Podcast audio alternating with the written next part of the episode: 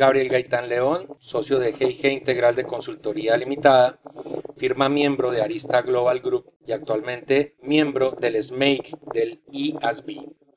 Hoy nos ocupa eh, un asunto bastante interesante, como es la gestión de la contabilización de intangibles en tiempos de crisis.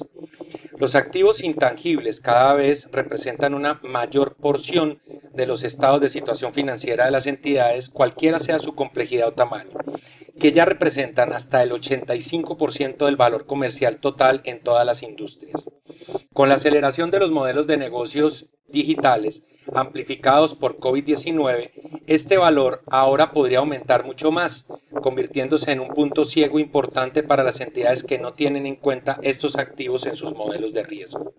Se vienen presentando estudios en los que se combina a las entidades a, a prestar atención al nuevo panorama de riesgos que ha evolucionado bajo la pandemia en documentos como protección de activos intangibles, preparación para una nueva realidad, se analiza el valor creciente de los activos intangibles y el papel de los administradores de riesgos y la industria de seguros en la protección de ellos. COVID-19 ha alterado las cadenas de suministros mundiales y ha llevado al mundo hacia la desglobalización. Ha cambiado los modelos de trabajo, la capacidad de las empresas para comerciar y los comportamientos de los consumidores. El informe analiza cómo la pandemia ha aumentado la exposición de las entidades a los nuevos riesgos, muchos de los cuales implican los activos intangibles en poder de las entidades. Se han realizado estudios sin precedentes sobre el comportamiento de las entidades y de las empresas.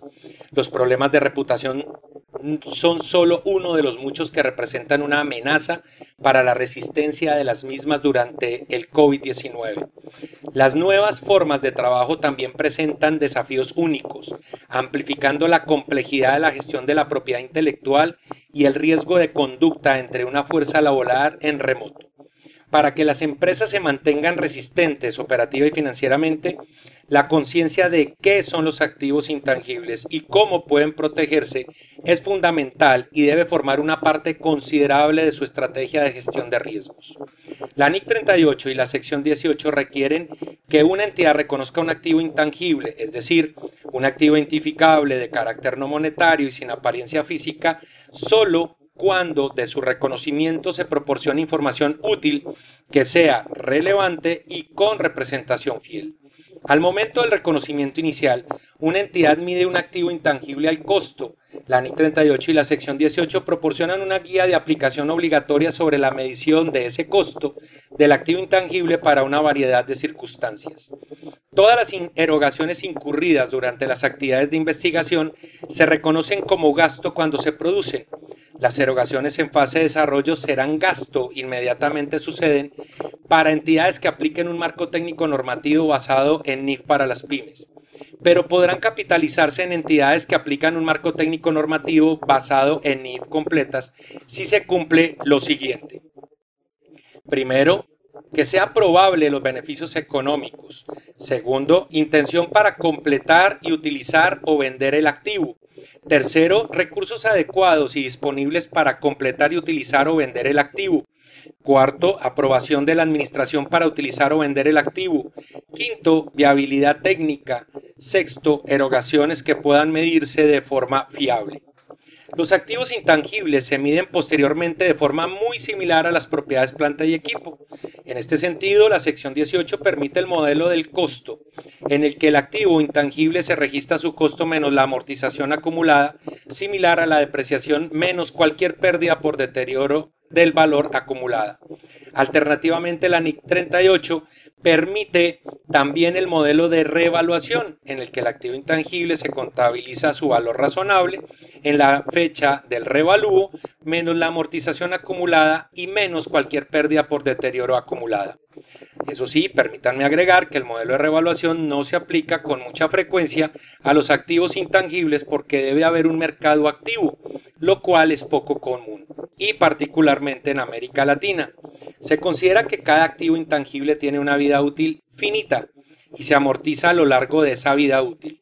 Sin embargo, el NIC 38 también puede tener una vida útil indefinida, es decir, no existe un límite previsible al periodo durante el cual el activo generará flujos de efectivo, por ejemplo las marcas, lo que ocasiona que aquel activo intangible no se amortice, pero sí queda disponible para la evaluación del deterioro de su valor.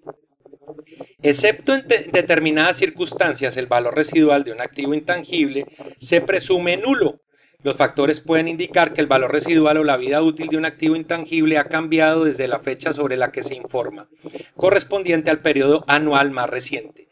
Si estos indicadores están presentes, una entidad revisará sus estimaciones anteriores y si las expectativas actuales son diferentes, modificará el valor residual el método de amortización o la vida útil. En cada fecha sobre la que se informa una entidad evaluará si existe algún indicio del deterioro del valor de algún activo intangible. Si existiera tal indicio, se comprobará el deterioro del valor de ese activo intangible, a menos que haga parte de una unidad generadora de efectivo, lo cual llevará a evaluarla en conjunto. Cuando se disponga de un activo intangible, las ganancias o pérdidas obtenidas por tal disposición se incluirán en los resultados. Finalmente, a medida que avanzamos rápidamente hacia la nueva realidad, es evidente que muchas entidades no están preparadas adecuadamente para ello. Los impulsores clave del valor corporativo son completamente diferentes ahora que en el pasado, y esto cambió solo eh, ha sido amplificado por el COVID-19. Si bien los activos físicos siguen siendo un foco, el reconocimiento de qué son los activos intangibles y cuánto representan el valor de una entidad puede ser un duro despertar para algunas organizaciones. Para seguir siendo resistentes y competitivas, las organizaciones de todas las industrias deben ser proactivas en la búsqueda de nuevas formas de mejorar sus prácticas comerciales para proteger estos activos y esto requerirá una nueva forma de pensar y de actuar. Muchas gracias, hasta la próxima.